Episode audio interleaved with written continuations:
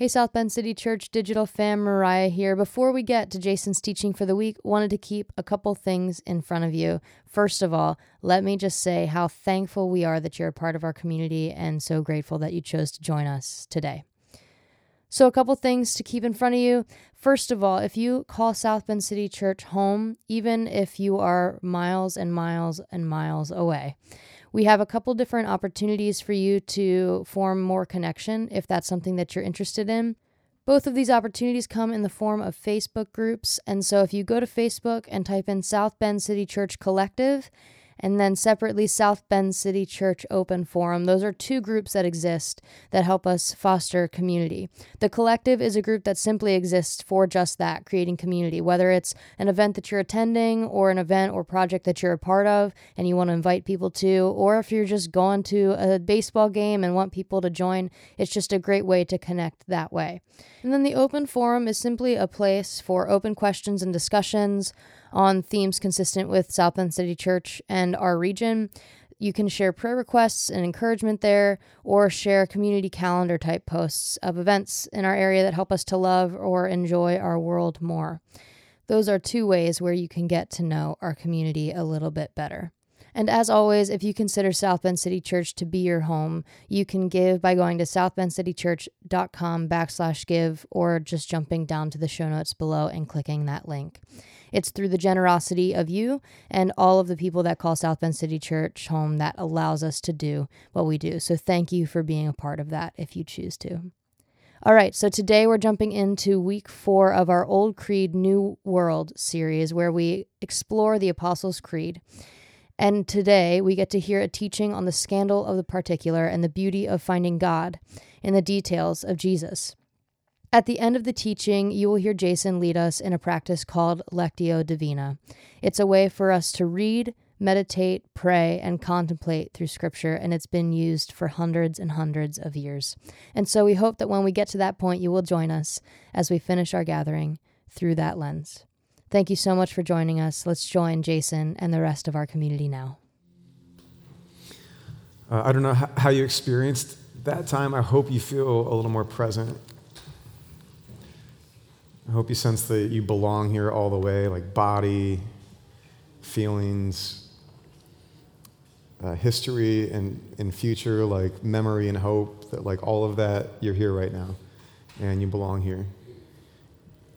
And I hope, like, from that place, we can move forward together a little bit um, into what I, what I hope will be a gift, what I hope will be uh, a grounding gift and a, a, gift that creates new possibilities for us uh, in the conversation that we want to have and keep having um, that we're calling Old Creed and New World. Uh, we don't have a ton of non negotiables as a community. I don't know if you've noticed that.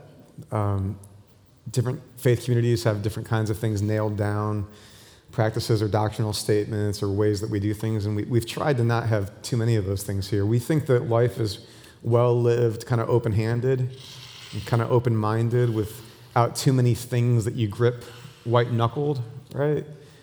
Uh, we also think that um, faith is better open-handed and open-minded without having too many layers stacked on that become non-negotiables. And I don't know if you've noticed, but faith can be the kind of thing, and church can be the kind of thing where you add layer after layer after layer of non negotiables, and pretty soon you're just carrying around this whole truckload of things that have been called essential, and it can be exhausting. And then you look around and you realize that your sisters and brothers have different truckloads of things that they call non negotiable, and you're trying to figure out how we ended up in all these different places, and we've not wanted to do that. Uh, church and faith, these are broad streams with many currents within them. And we've not wanted to restrict ourselves to one current in this broader stream. However, uh, we've also not wanted to be unrooted, unanchored. We've not wanted um, to have nothing that we hold fervently. Um, we've wanted to receive and inherit and, entr- and entrust ourselves to the story that we're a part of here. Uh, I've thought a lot in the last week or so about how COVID, um, the last few years, have been exhausting and what it is that made them exhausting. And there's a lot of reasons it's been exhausting. But I, I think one of the reasons is that, like, when COVID hit, we had to start improvising everything. Right? Like, every pattern you had set every commitment you had made, every way of regularly showing up, all of that got tossed up in the air and we had to reinvent everything. And that's exhausting. And that can be a little bit like how it feels to, to live in the world that we live in right now, where, in I think a beautiful and challenging way, we have access to all these different stories and ways of thinking and being in the world. This is kind of a modern phenomenon in the wake of the internet and the kind of rampant access that we have to all these different worldviews and ideas and stories. And I'm not, I'm not afraid of that. I don't think it's a bad thing. I think it's a beautiful thing. But it is kind of new for us to have access to everything and to sort of start from scratch and figure out what we want to pick from, from here and there. And again, I, there's a lot that's good about that, but it is exhausting sometimes.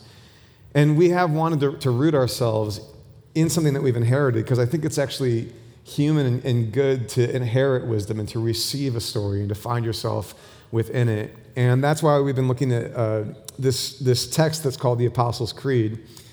This is a way of narrating a story that we are a part of, and it's been with us in the world for like 1600 years. It emerges uh, just a few centuries after the life of Jesus, and it's a way that followers of Jesus have described the story that they find themselves in as they come to know God through Him. So we've been working through it. And I just want to like briefly remind you of where we've been before we go any further. Uh, the creed begins with these words, we believe. Now, actually, often the way the creed is used in churches, that actually begins with the words, I believe. Uh, but there's a historical precedent, if you go way back, that actually in its earliest form, the creed was spoken, we believe, or at least some of the time. And I think there's something to be said for that, because I don't know about you, but I find that on certain days I believe certain parts of the creed more than others. And I think the invitation here is not to like ask you today, what are all the things in your head that you can affirm with everything you've got, so much as to say, like, are you part of a community of people who are learning to trust this story together? And maybe on any given Sunday, I've got part of this story in me, and you've got another part of it in you, but together we believe. And by the way, the word believe here might have less to do with just the content in your head and more to do with your heart. I know we've made this point already, but there's a scholar named Diana Eck who says that the, the Latin from which the creed comes the word credo, which is what gets translated I believe or we believe, might be better translated I give my heart. I rest my heart in this story. I trust this story. Now, from there, the creed goes on and says, We believe in God, the Father Almighty, maker of heaven and earth. And we've already talked through all of that.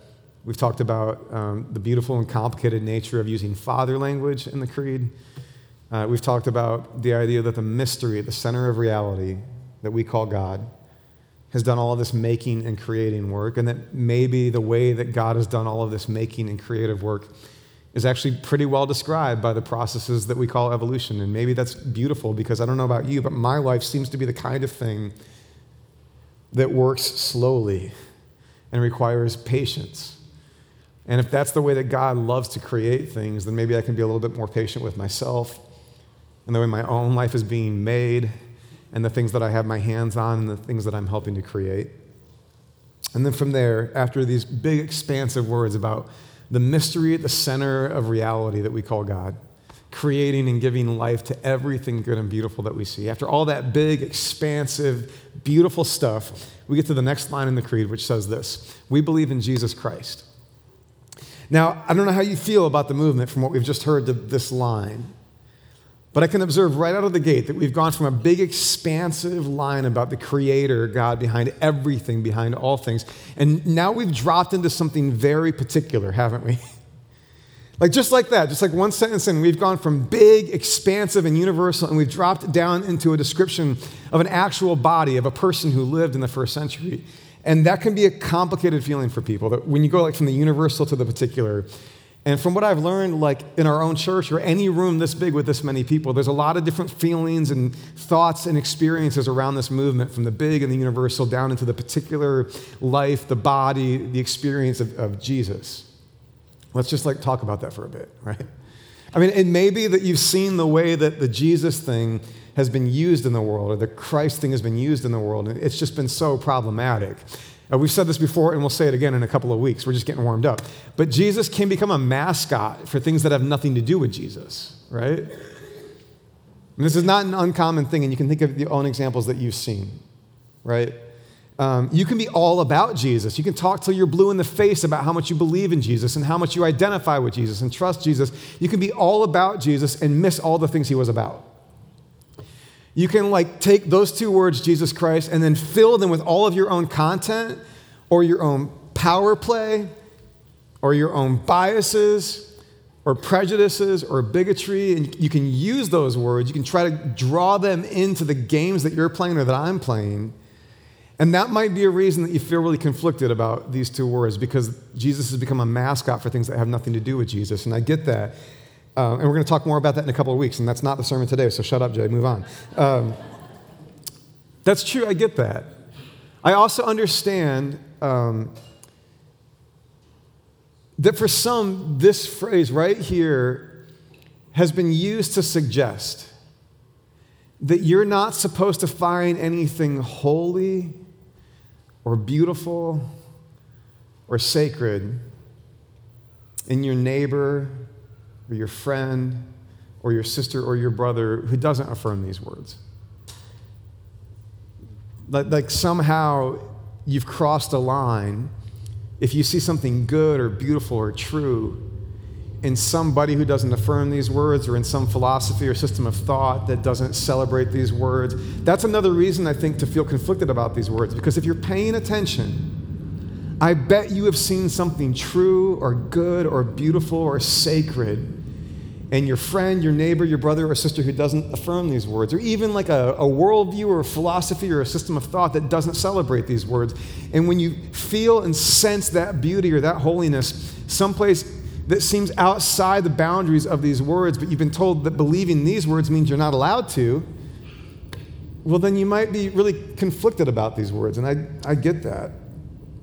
We'll say more about that going forward. I don't think these words are meant to suggest that you're not allowed to find something holy or beautiful or sacred or true in your friend, your family member who doesn't celebrate we believe in Jesus Christ. I think that completely misses the point. Um, now, with all that conflict around the particularity of this, with all the complicated feelings around the big universal picture of creator of God dropped down into the body and the life of Jesus Christ, there's actually a phrase for this among theologians. I love they have this phrase. They call it the scandal of particularity. There's almost something scandalous about suggesting that all of that big universal stuff is dropped down into the particular life of Jesus. And I just say that to tell you like if you feel a little scandalous about this, you're not alone. Some of the best theologians refer to this experience as the scandal of particularity. Now, I don't think it's actually a bad scandal, and I'm going to say a little bit today about why I think these words are beautiful and true and, and important for us. But I'm just starting out of the gate to say if you feel conflicted around this, you're not alone. Uh, the words Jesus Christ, we believe in Jesus Christ. Why would we believe in Jesus Christ? And why would you call Jesus Christ? I don't know if you know this, Christ is not his last name. Uh, like, where does this come from? Let's, let's go right into the heart of where it comes from. I'm going to take you to Matthew chapter 16 to an experience that Jesus is having with his friends. Let's go here. When Jesus came to the region of Caesarea Philippi, he asked his disciples, Who do people say the Son of Man is? He's referring to himself here. And he's saying, Hey, out, out there among the people, what are they saying about me? Now, at this point in Matthew's gospel, Jesus has been out there doing public things for a while. He's been teaching and healing and confronting unjust systems and inviting people to come along with him, answering questions, people trying to trap him. He's been out there doing his public thing for a while. And there's a big crowd following him. He seems to have attracted some fans, some devotees, and some, some skeptics and some spectators, but they're all out there kind of observing the Jesus thing. And so he looks at his closest friend, the disciples who have been with him, and he says, like, what's the noise out there about me, right? And they say, some say John the Baptist, others say Elijah, and still others Jeremiah or one of the prophets. Now, John the Baptist is actually Jesus' cousin who's been executed at this point in the story.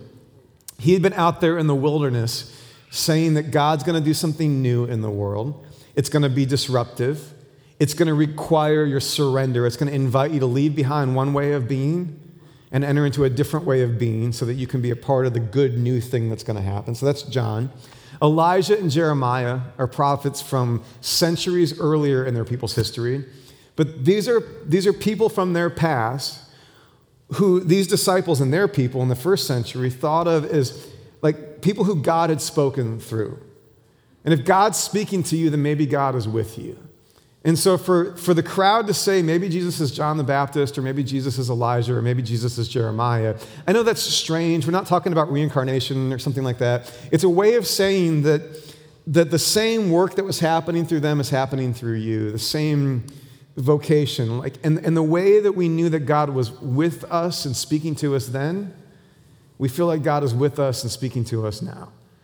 Uh, we may not like think of memory that way. We may not identify one another in our lives through names from the past, but it's not uncommon to sort of identify an experience you're having right now by reaching back into your history and looking for another example, right? So something like that seems to be going on here. He asks his friends, like, what's the crowd saying about me? And they give these names. Let's go a little bit further then. And then Jesus says, What about you? He asks, Who do you say I am? Now, before I turn to the next slide where you see the answer, I, I just want to like analyze this moment for a second. So Jesus um, first asks his friends, What are the crowds saying about me? What's the outer circle saying about me, right? And then he turns to his friends, the inner circle, the people who've been walking with him. They've been road tripping with Jesus for three years. They've seen everything. Now, road tripping reveals a lot about a person, right? Be honest, how many of you thought about going on a road trip, but you know which friends are invited and which are not, right? This is true. I have friends, uh, a, a lot of friends in Nashville who make their living touring and playing music.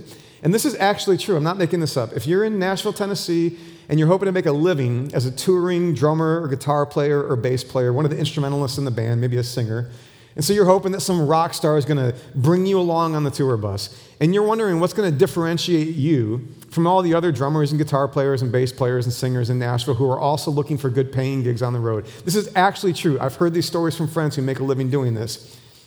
A, an inferior drummer, guitar player, or bass player, I mean, you can't be very inferior, but a little bit inferior, will win the gig if they have a good reputation for being a good hang on the road because you're stuck on a tour bus whether you like it or not. And no amount of talent is worth putting up with a jerk on the road, right? road tripping reveals things about us. Like things get real very quickly on the road trip. And these friends have been walking with Jesus every day on the road for three years. So Jesus started with what's the outer circle, the, the crowd saying about me. Then he turns to his friends who are part of the inner circle, who have seen him for like all he is. And when I think about that, I also think about this thing that I've observed last uh, couple of decades in my own life in church ministry and sometimes bumping into uh, very like famous or prominent Christian voices or leaders, or more often, not directly bumping into them, but having friends and colleagues who have worked with them directly. And here's what I've noticed you can pretty quickly figure out, if you're paying attention, the, the, the, prominent figure that you have in mind, right? The, the preacher, the author, the bestseller, whatever the, the powerful voice is. You can pretty quickly detect, if you're paying attention, whether when you get closer to them, do you think more of them or less of them? Right? When you go from the outer circle to the inner circle around a prominent figure, does the assessment of that person get better or worse? God knows, tragically, I've heard too many stories about how when you get to the inner circle and you see things for what they really are, the assessment goes down, right? Now, to be fair, because a lot of us are prone to too much cynicism right now, to be fair, I've also heard more stories than you would think about prominent leaders and people who've given their life to this kind of work, who the closer you get to them, the better they are and the more integrity you see. And those stories need to be told more often because they don't, they don't tend to grab the headlines the way the scandalous stories are told. But I'm telling you, those stories are out there too. But it's always interesting to observe when you go from the outer circle to the inner circle, does your assessment of a person like tick up or drop down? And we're, we're about to see what their assessment is when we go to the next slide here. So, next slide. Peter, in response to Jesus saying, Who do you say I am? He says, You're the Messiah, the Son of the living God. You're the Messiah, the Son of the living God. Now, whether these words make sense to you or not, I'm telling you, this is an upgrade.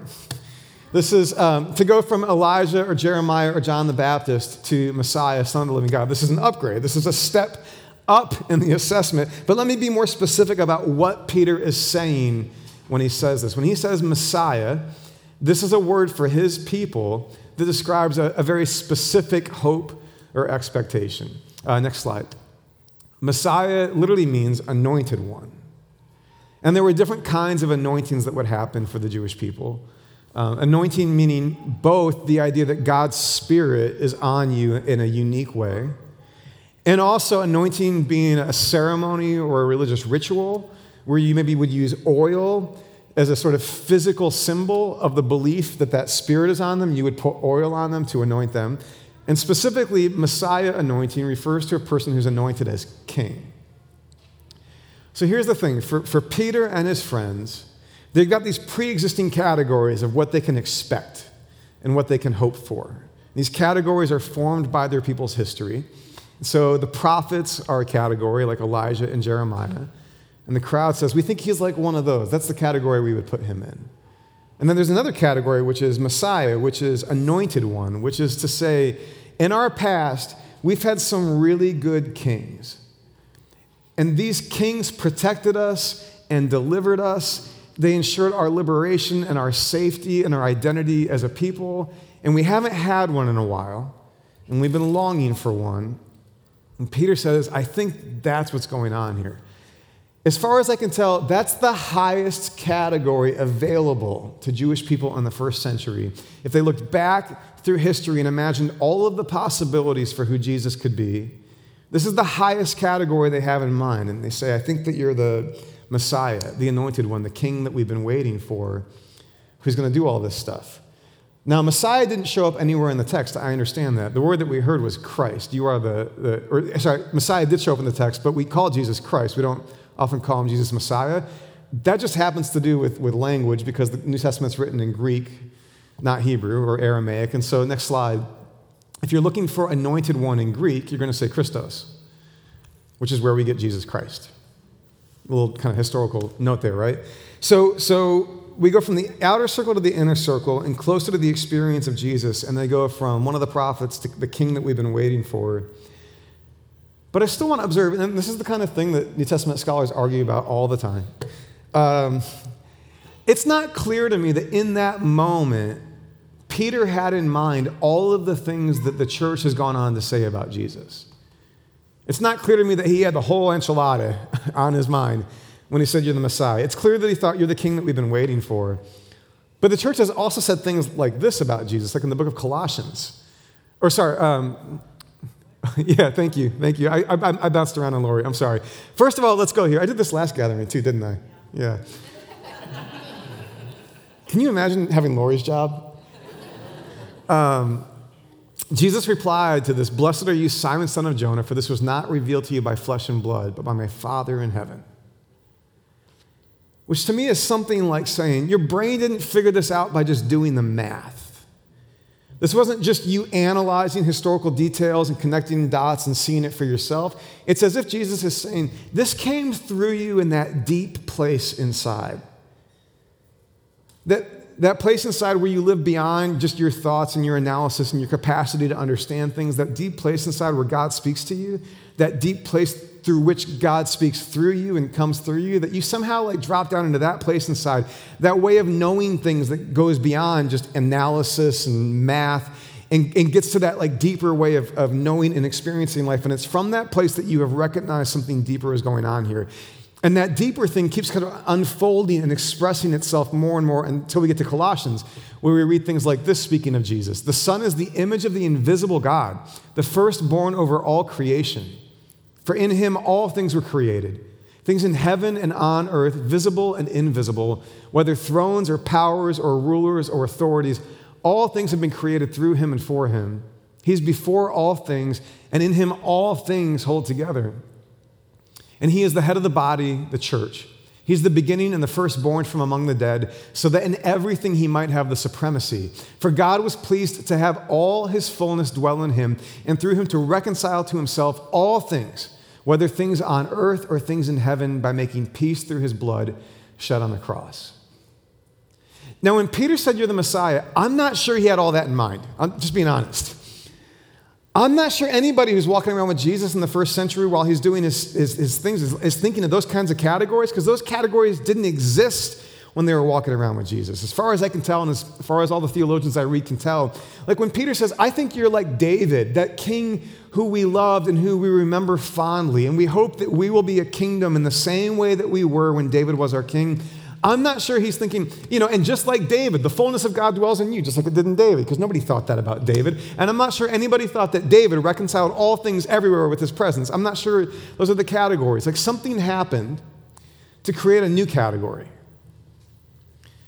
Something happened between Matthew 16 and Colossians 1 to go from like, uh, I think you are, are part of the biggest, best category we have right now to, oh no, we have a whole new category for the mystery of God meeting us in flesh and blood. And I'll just spoil it for you. The thing that happened is the resurrection. Now, I understand also that, like, in a community of believers and doubters, and all of us are a little bit of both, we got people in the room who are like full on on the resurrection story, and others who are like, I don't know. I get that. I don't have time to deal with that today, but I, I, I just get that. And we love that we have a community full of people with different questions and like relationships to that story. We love that about this church. But what I'll tell you today is just the logic of the story. If you're wondering how we got there, whether you believe them or not, they believed in it. And again, you don't have to agree with them today, but I'm just telling you, like the movement from, I think that you're like David, to, no, the fullness of God dwells, firstborn over all creation, through which all things are made, reconciling all things, and through whom and in whom all things hold together. The way you get from anointed king to this is a resurrection. And it seems it was resurrection that, that vindicated Jesus' um, completely different way of being a king. It's interesting, right after the Matthew 16 passage that we read, Jesus, after saying, like, yeah, you're right, I, I am the, the anointed one, I'm, I'm the Messiah, I'm the king, he says, oh, and by the way, I'm going to suffer and die. And Peter says, no, that's not how it goes, buddy. and then Jesus rebukes him, says things like, get behind me, Satan. If Jesus calls you Satan, you're having a bad day. You, you got the answer wrong, right? But Jesus is sort of getting down into this human experience, inhabiting this human experience so that he can disrupt it and subvert it, toss it upside down and create new categories for us, like the things that we just read from Colossians. Um, if Jesus is just the next king in the line of kings that the Israelites had hoped for, I don't think it's likely that 2,000 years later we're talking about him. I don't think it's likely that 2,000 years later we're literally dating our calendar based on when he was here, right? Now, again, that may not be a proof for all the, the faith claims that Christians make about him, but it's pretty hard to argue with the radical and, and rampant impact of Jesus on, on human history and on the human psyche. Now, I understand, like I said earlier, I understand that many of the things that have been done in Jesus' name, many of the campaigns and empires and abuses and structures built in his name have been deeply broken. They've appropriated Jesus for things that had nothing to do with Jesus. And when you like look at history and you look for everywhere Jesus' name shows up, a lot of what you will see isn't good and it doesn't look like him. But the creed doesn't say we believe in Christianity. The creed says we believe in Jesus Christ. And the beautiful, powerful thing is that Jesus gets to critique anything done in Jesus' name, right? Like anything that bears the name Jesus Christ can be held up to the standard of Jesus Christ and asked whether it's found wanting or faithful. And the Creed doesn't say we believe in Christianity. It doesn't believe in all the things that have been done in the name of Christianity. It says we believe in the person of Jesus Christ. And now we're back to that particularity and how I actually think it's good and beautiful, if scandalous. I think it's good and beautiful that all of, all of that majesty and abstract power and beauty and creativity gets dropped down and located in the life of a body in the first century. And let me just give you a couple of brief examples of what I mean by the goodness of particularity. These are both stories that if you've uh, walked with me for a season, you've probably already heard them before, but they're two of the most potent experiences I've had in my life that have helped me understand this. The first uh, goes back to my experience over in Israel and Palestine. Um, several trips over the years there, and after my first trip, uh, understanding uh, what was happening there in the armed conflict between Israelis and Palestinians, and seeing the suffering involved in that conflict. Um, I first like turned back to the faith as I had understood it and asked myself if my faith had anything to say about a situation like that or how to be a human being in a world where we do those kinds of things to one another. And at first, the honest answer was no, the faith as I have it right now doesn't have much to say about it. But I had to go back and, and relearn it. And in the relearning, I found myself processing with some friends of mine some of these things that I was working through. And then one day I'm in Washington, D.C. for this leadership gathering related to this network I'm a part of that goes over there and, and learns these things. And after the leadership gathering, I go out to dinner with a dear friend of mine, a Palestinian friend of mine who helps lead this network. And he invites a friend of his to come join us. And this friend of his is a human rights attorney who's a very passionate advocate with issues related to the conflict. And so it's me and my friend and my friend's friend, and we're there at dinner. And my friend says to his friend, Hey, Jay's a pastor, and he has some things to say about this. Don't ever do that to your pastor friends, please. Especially because, like, when somebody says, This is my pastor friend, and he has something to say about Jesus in the world, you're not really allowed to say no, even if you don't want to. It's kind of like asking the pastor to pray at the meal. Don't do that to us. We're off duty, right? But I'm there. Um, having a fresh encounter with this person I've just met, and my friend has said, Hey, Jay, say that thing that you were saying about Jesus and the conflict.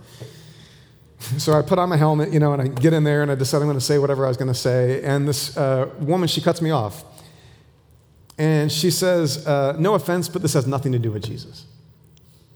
She says, We're talking about a very complicated situation a deeply entrenched status quo involving militaries and global empires who are using this land as a proxy for their own interests. And she goes on and on. And by the way, I'm not trying to paint her as a villain. I'm actually a big fan of this person. But the more she like described how this situation has nothing to do with Jesus, the more clearly I realized how much it was exactly like the situation Jesus inhabited. Because quite literally 2,000 years ago, Jesus is a part of a people oppressed by a military occupation living in a part of the world that has been tossed back and forth by one empire after another because it was useful for their empire projects. I mean, like, if there's one thing I'm actually quite convinced of it's about Jesus, it's that he lived in a time that was at least as complicated as the one that we're living in right now. You can believe in Jesus or not, you can trust Jesus or not, we can agree or not on a lot of things about Jesus. One thing I don't think that you can say with a straight face is that Jesus was naive because we wouldn't be talking about him today if he was. He clearly lived at a time and a place um, that had as much crap going on as the one that we live in right now. As many conflicts and fights, as many um, issues around the use of violence, around the expression of empire, as many ways of drawing lines between who is in and out and using everything at human disposal to reinforce those lines at the expense of some and for the benefit of others. This is all part of the world that Jesus lived in the one he suffered in, the one that he spoke to. Uh, the other experience for me where the particularity really, really mattered was, um, again, a story that I know some of you have heard, but after years of really debilitating mental health struggles for me in college and eventually hospitalizing myself to work through this just deeply entrenched depression that was related to some childhood trauma that I was trying to work through, come out of the hospital and find myself praying prayers of protest because it was really clear to me that God had failed me utterly. Just like all the things I'd heard about God being faithful and showing up for you and healing you, like all of it turned out to be crap in my experience, at least for that moment. I have a different perspective today. But I latched onto a particular prayer from the Old Testament, one that expressed my protest really well. And I prayed that prayer over and over again God, you're fickle. You fail us. You've been there for others, but you were not there for me. And it was only after praying that prayer for quite a while that I realized it was exactly the prayer. It was precisely the prayer that Jesus prays on the cross. When he says, God, why have you forsaken me? And for me, at least, it's in the particularity of Jesus in a brown skinned body executed by the state in the first century that I found a unique encounter with God. That it seems God even knows what it's like to feel abandoned by God not theoretically, but experientially. This is what particularity has meant to me. To go further into particularity, I'll say this. Um, people have observed that the Apostles' Creed never uses the word love, which is interesting, because the Creed is meant to be a summary of our faith. And yet the word love doesn't appear anywhere in the creed, except the more that I've thought about it, the more I think it does. It's just called by a different name. I think when the creed says we believe in Jesus Christ, it's saying we believe in love, because Jesus Christ is how the creed talks about love revealed. And for the creed, it's not abstract, it's not theoretical, it's not a feeling, it's not a concept. For the creed, love is embodied, it's particular. And that makes sense to me because I think love is always particular. And it often comes to us through eye contact, in bodies and embraces. For me, love is uh, my dad and my grandpa showing up when my house is falling apart and helping me fix it, showing up with their bodies and their energies. For me, love is my mom when I was a kid and I was struggling one day. I just have this very distinct memory of her getting down on her knees and looking me in the eye at my level and telling me what she saw in me and why she believed in me. It wasn't abstract, it wasn't theoretical, it was expressed through a body, through eye contact, through experience. For me, love was I, I, turned 40 a couple weeks ago, and it was a few friends of mine rearranging their lives so they could fly to another place and figuring out childcare so that we could spend a few days together, and them handing me a stack of letters from other people um, who wrote letters to me to express care for me and love for me, and the names at the end of those letters, and, and the bodies and the faces of those people. Like, to me, love is particular. And the idea that God would live God's life in a body, the more I think about it, is the only way that I would hope that God would live God's life. Um, so, yeah, I think it's challenging and tricky that the creed moves from the abstract to the particular because we live in a world that's really complicated around these particulars, and yet it's the only way I would have it. Uh, Annie Dillard's one of my favorite authors. If you're not reading Annie Dillard, what are you doing with your life? Uh, no, I'm just kidding. But really, stop everything and read Annie Dillard. One thing I love about Annie Dillard is she has a really complicated relationship with faith. She expresses a lot of the same questions I've wrestled with over the years, but she also says this, and I just love it that Christ's incarnation occurred improbably, ridiculously, at such and such a time and to such and such a place is referred to with great sincerity, even among believers, as the scandal of particularity. Well, the scandal of particularity is the only world that I, in particular, know. We're all up to our necks in this particular scandal. I hear that, yeah, the particular is the only way that I know love. And it's actually the only way that I know how to know God. I like big concepts, I like abstract ideas, but the Creed says we believe that the mystery at the center of reality has lived its life and given its life in the body of Jesus. And um, to me, that's the way that the Creed speaks of love. We've wanted to offer a contemplative practice and an active practice for each week in case you want to take it further in the days ahead. And I want to uh, propose a couple of those for you today in case you want to work further with it this week. Uh, here's a way that you could contemplate this week Matthew 16, 13 to 17. That's the text that I was just working through with Jesus and Matthew. And by the way, we're actually going to do that in a second here in case you want to participate and give it a try while we're gathered. So we'll actually do that, and you might take some notes on how you could contemplate that text during the week ahead. And then for acting, uh, this is a sort of a, a, foretaste of where we're going in a couple of weeks as well. When we talk about how you can be all about Jesus but miss all the things he's about, let's not do that. Um, we spent months working through the Sermon on the Mount, Matthew 5, 6, and 7 last school year. The active practice could be simply this Go read Matthew 5 through 7, those three chapters, and just look for one instruction from Jesus that stands out. Don't overthink it. There's no right answer. Don't overcomplicate it. Just read lightly through those pages and just wait till something pops out at you and then do it. That's it. Do it. Like, just go do it. Actually try it.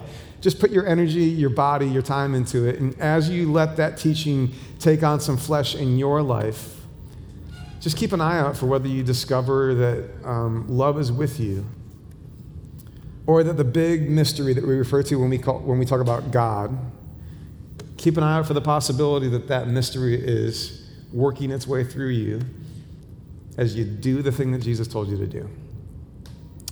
Um, but let's go back to Matthew 16, and I thought it might be helpful for us to put ourselves in that story for a moment, to contemplate it together before we go. So, this is an opt in exercise, which means it's also free to opt out exercise. But if you want to, we'll just take a couple of minutes here. And uh, I'm, I'm going to read through the text slowly and pause at a couple of points and pose a couple of questions uh, to help us find ourselves in it. This is not a quiz. There are no right answers. There's no right or wrong experience for you as we move through this. The goal is to be present, intentional, and authentic and honest with yourself uh, and open as we move through this contemplation.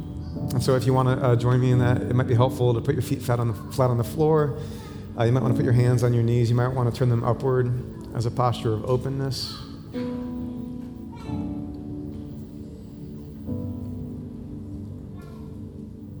And before we begin, God, I recall Jesus telling Peter, um, God has revealed this to you.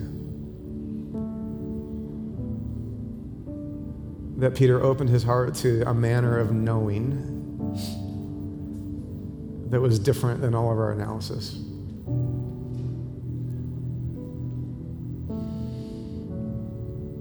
As we breathe deeply and calmly,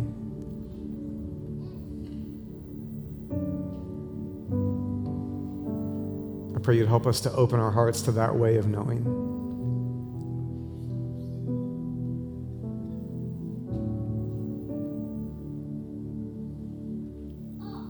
The text begins that Jesus came to the region of Caesarea Philippi and he asked his disciples, Who do people say the Son of Man is?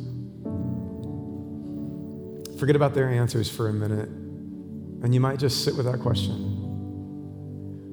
Today in the world, who do people say that Jesus is? And if Jesus asked you that in your own imagination right now, how would you respond?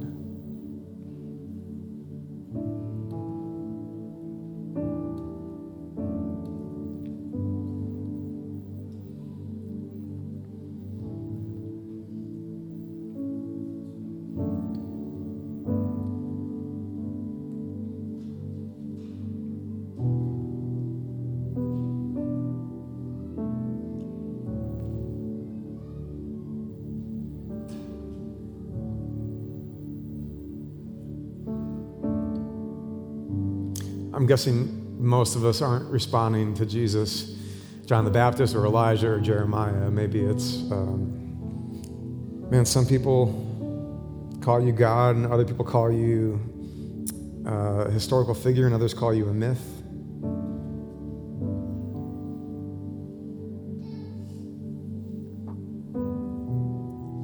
Some people have given you a really good name, Jesus, and others have given you a really bad name.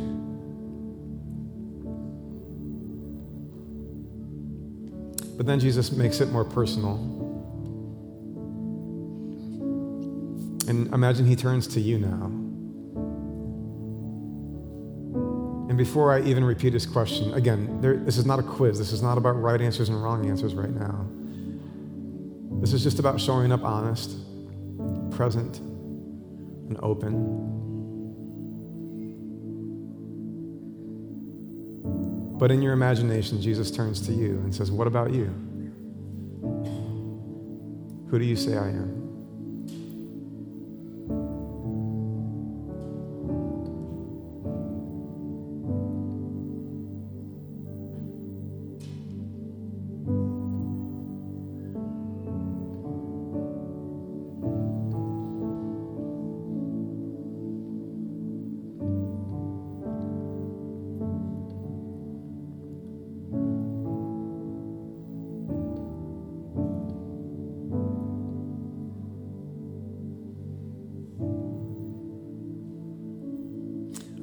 Response rose up in you. You might have found yourself genuinely echoing Peter, your Messiah, your King, Son of the living God. You might have heard the word love. You might have found yourself saying, Honestly, I don't know. I'm Still not sure what to do with you. You might have said, I'm curious or I'm suspicious. You might have said, I'm afraid that you're nothing, but I hope you're more.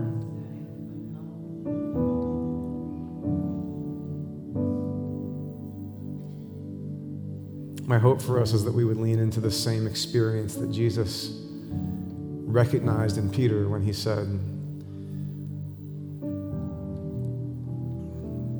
Blessed are you, for this was not revealed to you by flesh and blood, but by my Father in heaven. The hope here is that you can continue to inquire of the divine.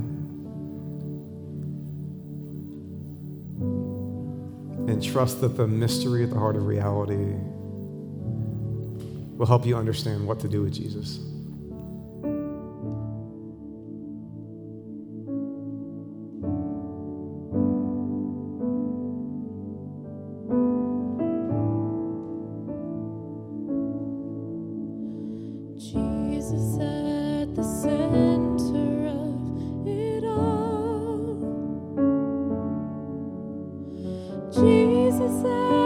At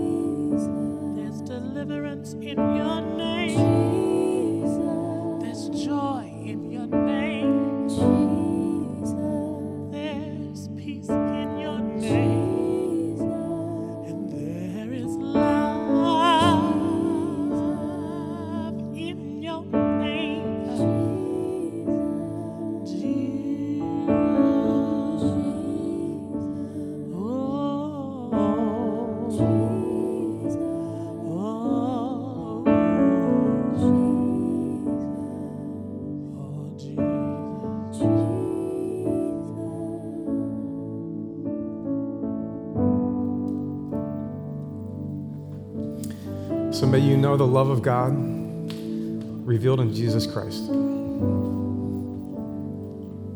May you encounter the divine in the life of that man who lived and died and was raised to new life. May we follow his pattern becoming the flesh of love in the world, offering ourselves to one another in the same way that God has given God's self to us. And may grace and peace be with you. Amen. Love you all. See you next week.